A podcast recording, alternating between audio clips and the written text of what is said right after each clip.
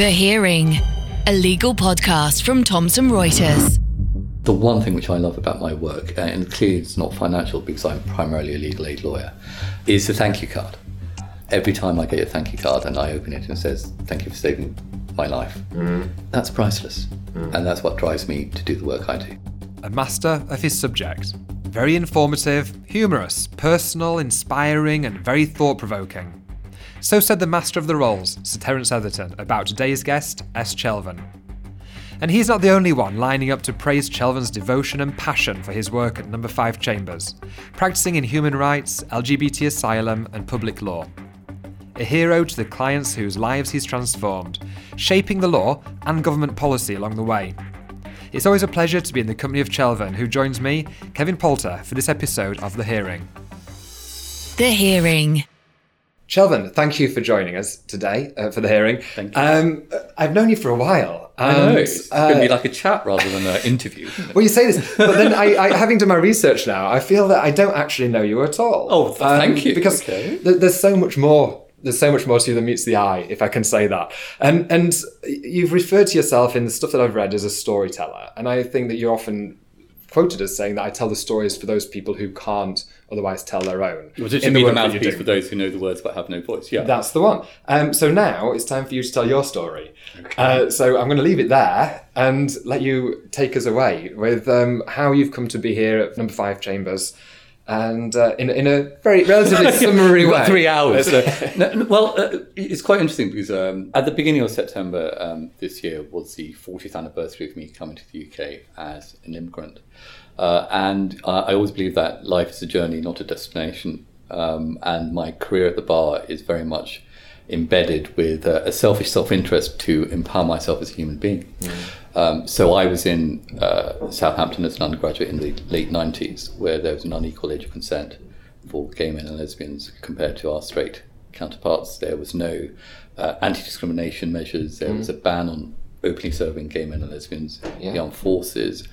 Um, there was no such thing as civil partnership or or it, it was same-sex marriage, not equal mm. marriage. Um, and I thought, well, this is wrong. And I was a bit of a student activist. Uh, Kelsey Preece. Um, I'm not surprised by yeah, that. uh, causing trouble in, in all sorts of quarters. Uh, and my, my problem, well, if it was a problem, was that when I went to university, um, having grown up in a little seaside town called Worthing in Sussex, mm-hmm. um, where basically I felt that I was the only gay in the village, um, realising I was different by the age of fourteen and then formulating that difference in the same-sex attraction definition that mm. when I went to university I did, you know, the usual thing of okay um, go to the freshest fair, um, you know, could I be straight? No, couldn't be straight. Going to the finding out when the gay sock was yeah. called pink sock was was happening, doing the usual thing of walking outside the bar, sort of going one one side of the room to the other, thinking, cool, can I go in? And, and the lovely gay guy coming saying, do you want to come in? And I thought that was the end of it. So it's and, coming out usually. Yeah, that, that, coming yeah, well, it, it, it was it's quite yeah, it, it was that sort of experience of acceptance. Mm. That there were other people like yeah. me, uh, and that sense of, you know, uh, as Armistead Maupin says, you know, there are two types of family. And I'm reading his book at the moment. There, there's the the biological family and the logical family, and I started creating my logical family. Mm. As a black man, uh, I always knew about my difference, and my mm. parents very much brought up my brother and I to celebrate our difference. Being a Sri Lankan Jaffna Tamil, we were told about our civilization coming from the Indus Valley, so, you know, the Mohenjo Daro and Harappa in northwest Pakistan, um, where we were a civilization three thousand years ago, where, you know, Western European civilization was very much of going, you know, going to the cave, where we had cities and grid patterns mm. and poetry and architecture and, uh, and, um, everything to do with that. So we were told, look, be proud of who you are. Mm. So when I realised that I was different, I thought, wait a minute here, you know, this is me. Mm. You know, I, it's, it's not a segment of me, it's what makes me human. Uh, and when I saw the discrimination um, based on being lesbian and gay, and, you know, Southampton had an anti-discrimination policy in, you know, in the mid-nineties, which says that you can't yeah, discriminate yeah. on the basis of sexual orientation. And then there was the armed forces, which went to the careers mm. fair. And mm. I thought, well, as, as a gay man, I can't even go there and pick mm. up a leaflet saying that I want to be part of the armed forces. It's not that it's something I... It was a hypothetical. Um, and I thought, well, this is wrong. And then I realised, well, what are we going to do about it? So, you know, being a student activist, I was a, a representative from a university, senator in court, uh, and I thought, well, wait a minute here, the university gets a lot of funding from the armed forces. Mm. And I thought, well, wait a minute, that's inconsistent with the anti-discrimination policy. Mm. So I raised that university wow. Senate in court. And the engineering faculty got slightly worried about it all. uh, and I raised the matter in court, and the section registrar said, well, the discrimination's legal. And I thought, mm. wait a minute here, yeah. there's something wrong with the law. And that's what, what were you really studying started. At the time? Politics and law. Okay. Now, I, I, I did civil engineering beforehand. I mean, you know, this is not, uh, you know, we don't have enough time to go through the whole history, but, um, you know, for me, it, it was it was a pattern that, you know, my mother was a doctor, um, I was the eldest son, I was expected to go into medicine. Right. And um, at fourteen, my mother, you know, we had, I went to the state comprehensive first of all, secondary school, and, and we had a, a careers week. And fourteen, and fourteen was a very important year for me because, it, you know, when I realised it was different. And then, Um, my mother said, look, you've done all this medical, medical medicine sort of, you know, preparation, sort of preparation work experience, so why don't you try something different? And uh, I thought, okay, and there was an opportunity to work shadow the magistrates' court at Worthing, magistrates' court. Right. And I work shadowed a barrister there. This was at fourteen? Yeah. Okay. And, um, and you know, it was, it was, looking back on it, it was most really basic things like low traffic yeah. Yeah. Uh, accident claims. And I thought, well, I want to do this. Um, because um, one of my earliest memories at five years old in Cookville Primary was being asked to tell a story of Goldilocks and the Three Bears and standing on that chair and reciting this. It's, you know, this is the late seventies. And looking around the room and seeing my friends just like watching me and listening to mm. me. And it was the thrill of telling that story and having people listen to my every word. Which, that gave me a real buzz. So I, I came home at fourteen, you know, back from this week at Worthing Magistrates' School and told my parents, look, I actually want to become a barrister. Mm. Uh, and the look on my parents' face, you know, sort of jaw dropped, like, hmm. And my mother said, well, d- don't worry, you know, you can become a doctor and then a, ba- than, than a barrister. And explain that. Um, and then, you know, to cut a, a long story short, you know, the, when I was sixteen, I, I went to a, a local public school called Lancing College. I got an exhibition there. And it was that whole sort of feeling of, well, I'm doing science A levels because I'm told, you know, I want to go, and, you know, should go into medicine. I already all, already realised I was very much attracted to people of the same sex. Mm. It was this double life, um, mm. and it was this pressure of having to conform mm. uh, to what was expected of me, and, and and that's very much a thread of the work I do even now. This the yeah. expectation of heteronormative, cisnormative um, conformity, which leads to persecution mm. in the countries where my clients come from. And it was this, this huge pressure of having to conform and knowing, you know, at fourteen, there was Section twenty-eight came out, May nineteen eighty-nine, you know, uh, w- um, April nineteen eighty-nine is when I realised I was different. And my English teacher, she knew about me, mm. you know, and she gave me books such as Alice Walker's Colour Purple and James Baldwin. Right. Uh, and these were books where I read about same-sex attraction. This is in a yep. Roman Catholic state school. And I thought, well, you know, mm. th- this pressure, this constant pressure to, to conform, to be able to fulfill what is expected from you. Um, and then doing civil engineering, and then a very good lesbian friend of mine said, look, Chelvan, look, you, you, you're not a civil engineer, you should go into politics or law. yeah. uh, because I was debating, I was debating on behalf of the university at European level. My personal tutor in civil engineering was loved it. He said, look, mm. you, could, you could go out there and become mm. a consultant civil engineer. Mm. Um, and I thought, well, what, you know, it's the, the sort of square peg in a round hole sort of mm. scenario. And then somebody said, well, there's this degree called politics and law. And after that, you know, I, a very good friend with actually the lecturer who who told me about this. And, you know, uh, we're we're very good friends socially now. And and, and suddenly I'd found my, my mm. calling mm. Um, because it wasn't just, you know, forget, forgive the pun, straight law. Mm. It was about, you know, political theory and jurisprudence mm. and why we're, and international relations. Um, which drove me to sort of say, well, look, you know, political theorists talk about the active citizen, the passive citizen, and, and I thought, well, if I want to change the world, you know, I need to be part of that change, mm. and I want to change my world first, and if a, a byproduct of that is it changes other people's lives, then, then that's all the better. Mm.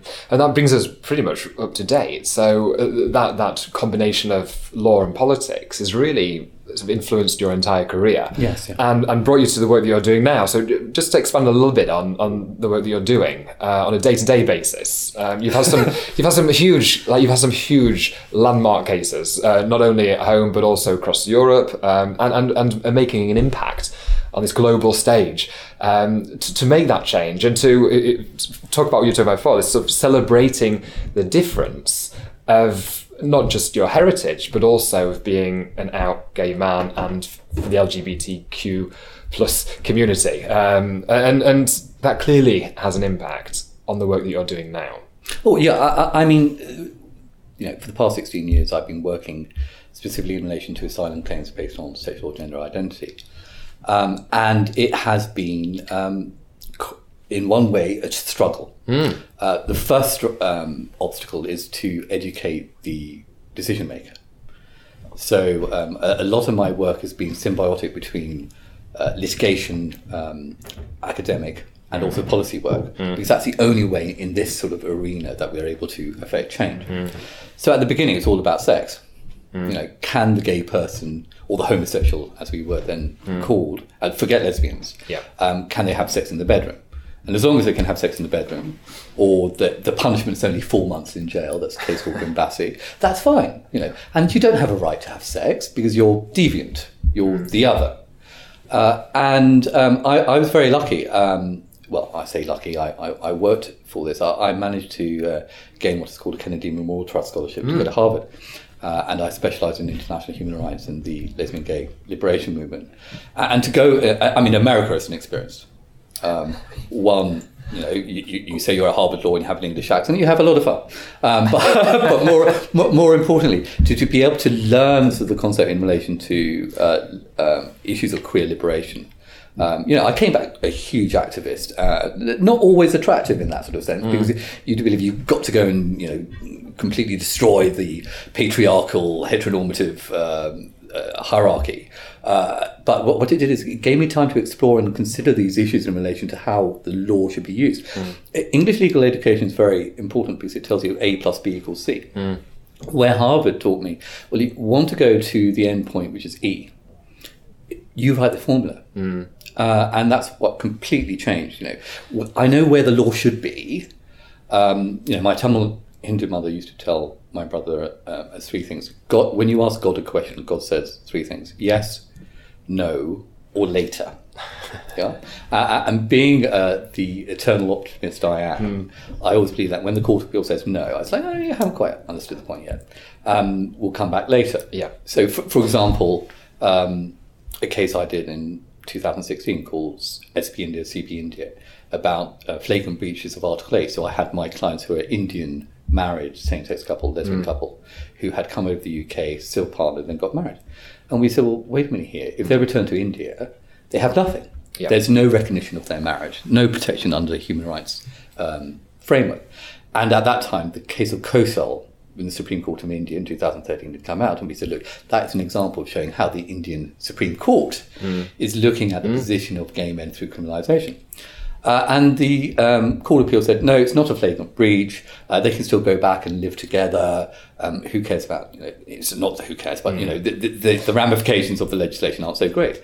Well, of course, at the um, end of August, beginning of September, we had Johar, the Supreme Court case in India, yes. only a month ago, and you read the judgments, yeah. and it says quite blatantly, we have to apologise for the criminalisation mm. because it was a clear mm. violation of this human rights. Mm. Now, it's, it's amazing that, you know, in two thousand sixteen, we were saying it is a clear violation of human rights. Court of Appeal says no. Supreme Court of India says in two thousand eighteen it is. Yeah. So it's all about marking the sand, testing the waters, pushing the boundaries. That's, that's it is, and there's an element of keep knocking at the door and it'll open. But yeah. so, but but it's it's knowing when that's that will happen. And for so many people around the world, that's a very much a bolted door with uh, with some, I don't know, the chair under the door handle behind it as well. Like that's a, that's a that's a heavy door to push. Yeah, but, but you need to keep on pushing. Um, we we will never affect change. I mean, we, you look at um, how we've been able to empower ourselves as human beings. I mean, when it comes down to my basic premise is that you know we we will never get full equality, mm. but we've got to get as close as we possibly mm. can. Because that, that's a normative presence. Mm. You know, we are supposed to be equal. And it's about education, it's about impact, it's about visibility. So that's why, you know, a lot of my work is not about just going into the courtroom and litigating a point. It's being visible as an out queer mm. black, you know, gay man, you know, the forty first generation immigrant. I use all those labels interchangeably because when it comes down to it, I'm a human. Mm. Uh, and it's because we have to identify ourselves within these these groupings. Uh, to affect change, to educate, to be able to combat ignorance and fear. Mm. Um, that's the most important tools. And and you, you studied law and politics. Uh, do you think that you can have, or people generally can have, more power to, to affect change as lawyers or as politicians? We've spoken to a lot of politicians during the course of this series and last, but the, the, who has, is the Supreme Court in India which made the change? Yes, India. Yeah, in the U K. The Gina Miller case. It's absolutely, yeah. Yes, I, I mean, well, you know, I, I think this is the, the age of the lawyer. We achieve so much more um, through um, the law than we do in politics. I mean, you see the Gina Miller case mm. uh, and other cases. I mean, for example, you know, uh, uh, we have lots of people going to politics um, from this chamber. Uh, Jeremy Wright, uh, Suella Fernandez. I was at um, Southampton with Connor Burns, mm. um, and you know, uh, but my yeah, my, my husband and my best friend Norm actually forbid me from ever going in, into politics because I just get so angry. Uh, and for I health reasons as well, no well, doubt. Well, yeah, but the whole, whole point here is, is that we do have um, the three organs of the state, mm. and the judiciary is a very important challenge. Check and balance in, in relation to that, um, and uh, because you know clearly you know Parliament um, enacts law, government um, proposes law, and and the judges check the law, and uh, it, it's you know whenever I go and do presentations about what it means to be a lawyer, you know what is one of the most important parts of an effective democracy, an independent judiciary, mm. and we see that the world over. Mm.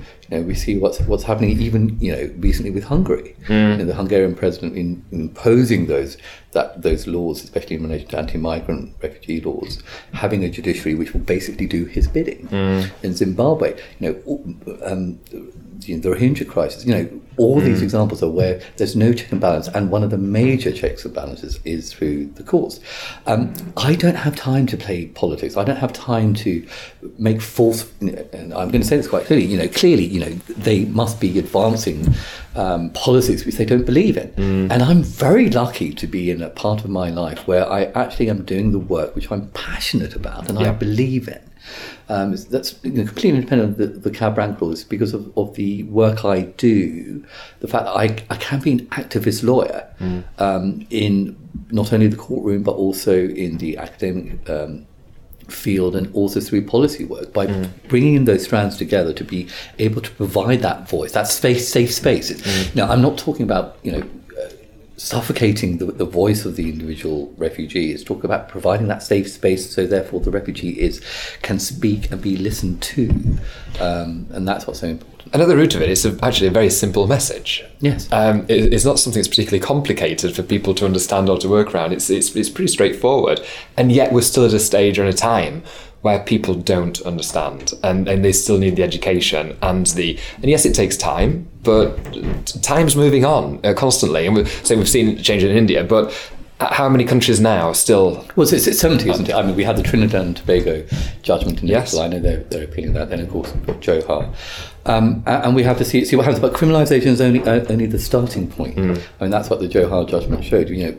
Um, and, the, and the last judgment clearly said, you know, we have all these, you know, the, all the various articles of, of the um, Constitution, Article fifteen, you know, uh, non-discrimination on the grounds of sex, um, you know, same-sex marriage, anti-discrimination in employment. I mean, I, I was fascinated. I mean, one of the personal parts of that judgment was that Menika Guruswami, who was the only female lawyer uh, making those submissions really? to the Supreme Court, um, you know, eighteen years ago, uh, Menika and I were in the human rights seminar at Henry Steiner's. Uh, Uh, seminar series at Harvard together. So you know the fact that you know you can be in yeah. in a seminar with somebody who eighteen years later is making submissions before the Supreme Court of India, and it was her submissions which won the day, mm. um, and that that, was, and that showed me that you know you can affect change, and, and the Johar judgment will not only be heard in India but throughout the Commonwealth. I mean, mm. I do a lot of work with the Sri Lankan L G B T organisation called Equal Ground, and Rosanna Flamera and I are very good friends, and I've recently written an article which has been published in, in their newsletter about you know the Johar judgment has to be seen in the Sri Lankan context.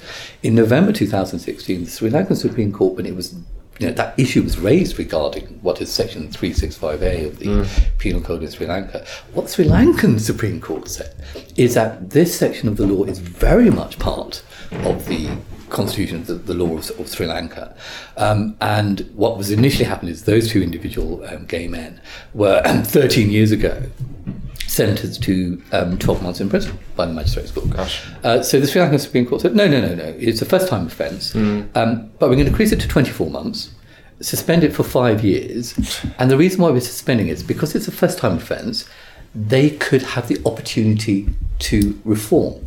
Really? So we have a country in the Commonwealth, wow. in November two thousand sixteen, the Supreme Court of Sri Lanka mm. saying gay cure therapy. Yeah. Yeah. Uh, and the U K Home Office at the moment says it's safe to send gay men and lesbians back to Sri Lanka. So in November two thousand sixteen, for the Supreme Court in Sri Lanka to say twenty-four month sentence for the first-time offence, suspended for five years for reform, gay cure. And now we have the Supreme Court of India in August, September two thousand eighteen saying, look, no, everybody has a right to be who they are. Mm. You know, we need to see a domino effect in mm. relation to that. But as I said, criminalisation is only one, one part of it. And yeah. what we have to see is, is the whole spectrum of rights, um, equal rights, mm. human dignity, mm. liberty, being able to, because you know, we're very lucky. I mean, Kevin, you and I are living in this wonderful London bubble, yep. um, with our lives living freely and openly, as, as Lord Roger said in, in H A Run in two thousand ten, because, you know, we it, it is such a difference to be able to walk down the street with the human being you love who happens to be on the same sex.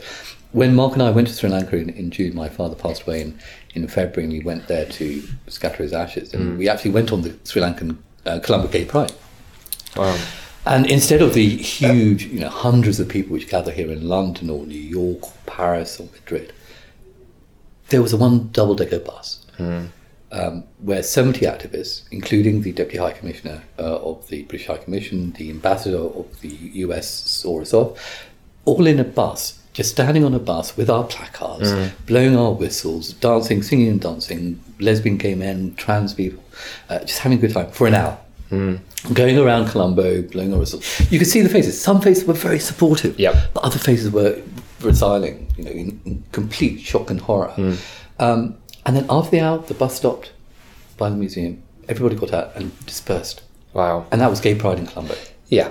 Okay. So that shows the difference about how, you know, you have that window of freedom and mm. you saw the jubilation, you felt the joy mm. of everybody on that bus uh, for that one hour. Mm. But otherwise, they'd have to be invisible. Mm. And it reminded me of what it was like. Yeah, and, and but seeing that, and, and, and with your heritage there as well, that, do you feel that this is something that people, not just you alone, but you and, and everybody else working together can actually conquer, that we can affect that change? Or is it, does it feel like it's a, a, a lonely job? No, it, it can't be. I, I mean, how can we not affect change? You know, even within the past ten, fifteen years. Mm. You know, when my, my husband and I started dating in two thousand one, there was no such thing as even civil partnership. Mm. You know, we didn't want to do the, you know, it, I think the London Assembly, Ken's, you know, registration yes, yeah. uh, scheme, which you could do. You know, I proposed, you know, I'm a hopeless romantic, and I proposed to my husband uh, on our one-year anniversary in, in, in Florence, and, you know, got the ring and you know, everything else. I think that's the engagement we're here. Um, and we never even dreamt that there was anything called civil partnership. No. And then, of course, civil partnership mm. came along. And that wasn't enough, you know, because equality has to be equality. Mm. Um, and it drove us even more as a, you know, I know one of your guests uh, last season talked about there's no such thing as an L G B T community. She felt community was, was, a, uh, was akin to a farm. Um, well, we, we do rely on forming networks, mm. forming these communities, to be able to give us strength, mm. to give us protection. You know, political theorists call it group differentiated individuals. You know, we know we are different, we see other people like us, we form the group. It's a protective measure. Mm. Yeah, and, and it's only through this that we can get our liberation, our, our equality. And in terms of the work that you're doing, um, are you a, uh, I suppose, a proud now British Uh, advocate, uh, or are you sometimes maybe ashamed of, of what's happening over here? Like, so, we're achieving so much, mm-hmm. um, particularly with L G B T rights, but, but, but human rights generally. We're, we're, we're, we're doing well. We're, we're pretty much at the top of the tree. And yet you're working in a field where we are potentially turning people away and saying, no, Our, our, our generosity doesn't quite extend as far as your human rights. Well, it's, it's not just human rights. I mean, the whole culture has completely changed. I mean, my father, first of all, came here initially in, in the early seventies. This was just before the, the nineteen seventy-one Immigration Act came into force in seventy-three. Uh, and re- remember, Britain's got a huge history in relation to the empire with mm. respect to what is in effect was an open border. Absolutely. Uh, with, with the empire. Uh, and you just came in. Of course, that's not to negate the racism embedded in British um, culture.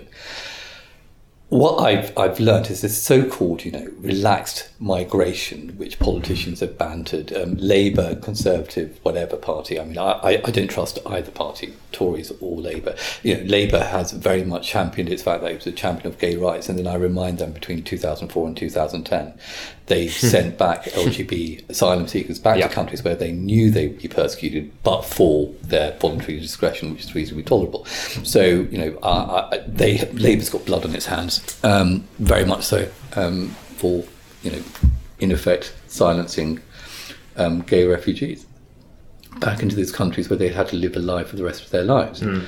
Um, what I'm, I'm finding more and more, and we've seen this with Windrush, you know, I mean, nobody who works in, in this field saw Windrush as a surprise. We've been working in these cases for years. Wow. Um, and, you know, David Lammy did a, a great mm. job in, in highlighting that, but it still took him some time. Mm. It wasn't automatic. Yeah. Um, and this is the culture of the politician.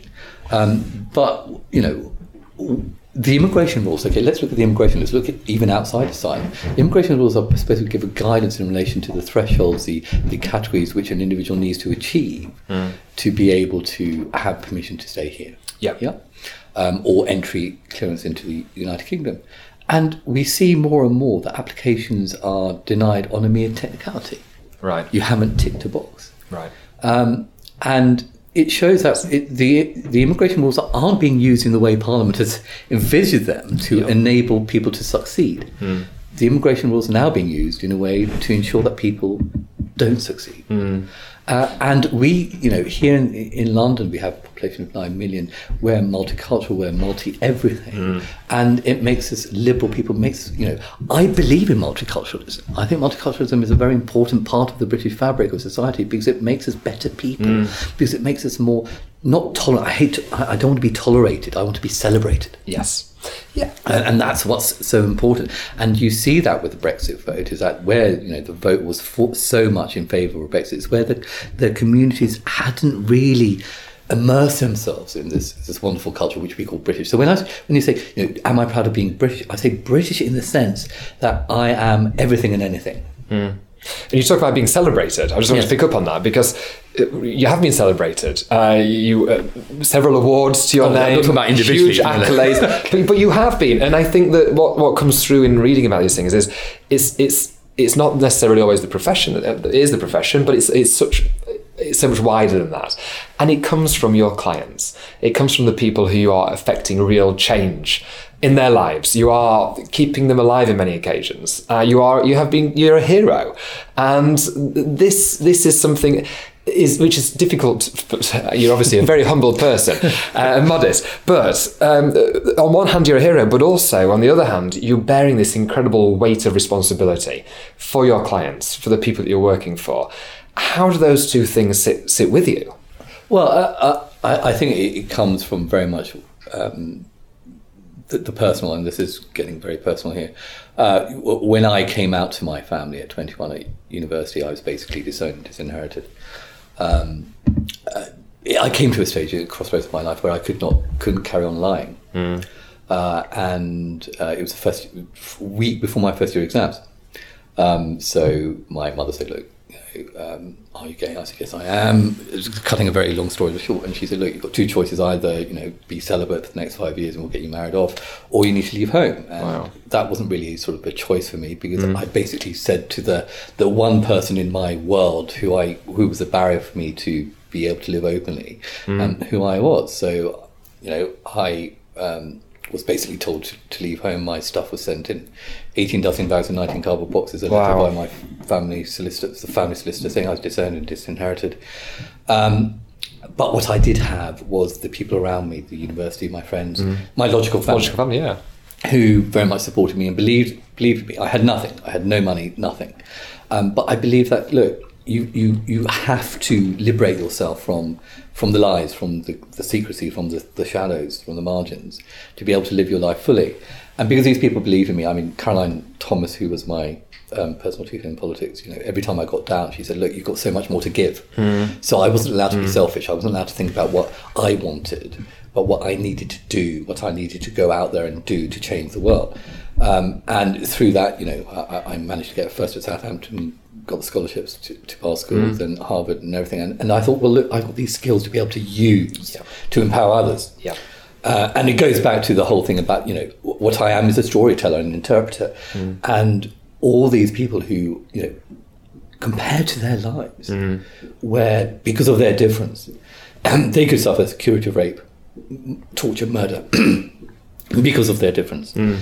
Um, I have a duty to be able to represent them mm. and provide them that that channel of communication to be able to to uh, to be able to gain refugee status. Now, you know, a lot of my clients are Ronke Pata, thirteen years in the system, um, didn't know that she could come and claim asylum on being on the basis of being lesbian. Told her story, mm. but you know, the adultery found by the um, husband's Muslim family, sent before the Sharia court. The one fact she did not disclose is the the relation, the adulterous relationship was with a woman, not a man. Wow. Dismissed, went through the system, yeah. commit, uh, convicted of various crimes, forced European um, E A marriage um, applications. Uh, gone, then came out in two thousand twelve, said, "Look, I am a lesbian." Totally disbelieved. Mm. Um, The, you know, the, the tribunal in two thousand twelve. I mean, you're you're an internet, so, so, yeah, yeah. savvy person. You know, said, look, you, you can take your name off the internet. You know, mm. and and you know, it could be uh, another Ronke Pata. Uh, su- submitted a D V D of her having sex with her girlfriend Gosh. Um, to the High Court. Wow. Um, and then, you know, in two thousand eleven, you know, what happened was after the Supreme Court case of H A Rao, um, it moved from discretion to disbelief. So mm. it wasn't you can go and back, be discreet and be tolerable to prove that you're gay. Mm. So I created this model in two thousand eleven in conjunction with my PhD work at King's. And that's the D S S H model. Just to explain a little bit about it. Well, um, briefly. Well, we're running out of time. okay, okay. Well, I, I mean, it's a different stigma, shame, and harm. Yeah. Not when did you realise you were gay, but when did you realise you were different? Yeah.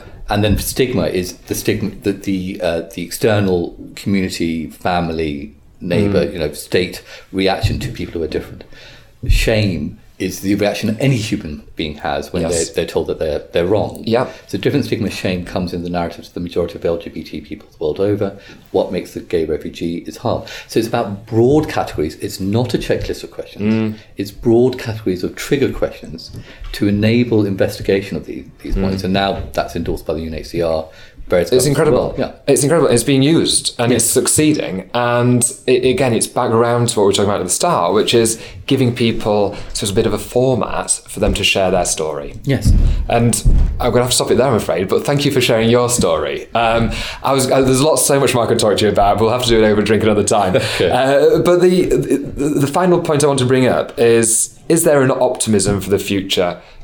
Particularly in the U K, but also on a global scale. I, I, I'm getting the impression that there is. That, that, that has to because be. Because there's no, no, there's no alternative. No, no, no. I mean, it's, it's not just, I mean, the, the one thing which I love about my work, and clearly it's not financial because I'm primarily a legal aid lawyer.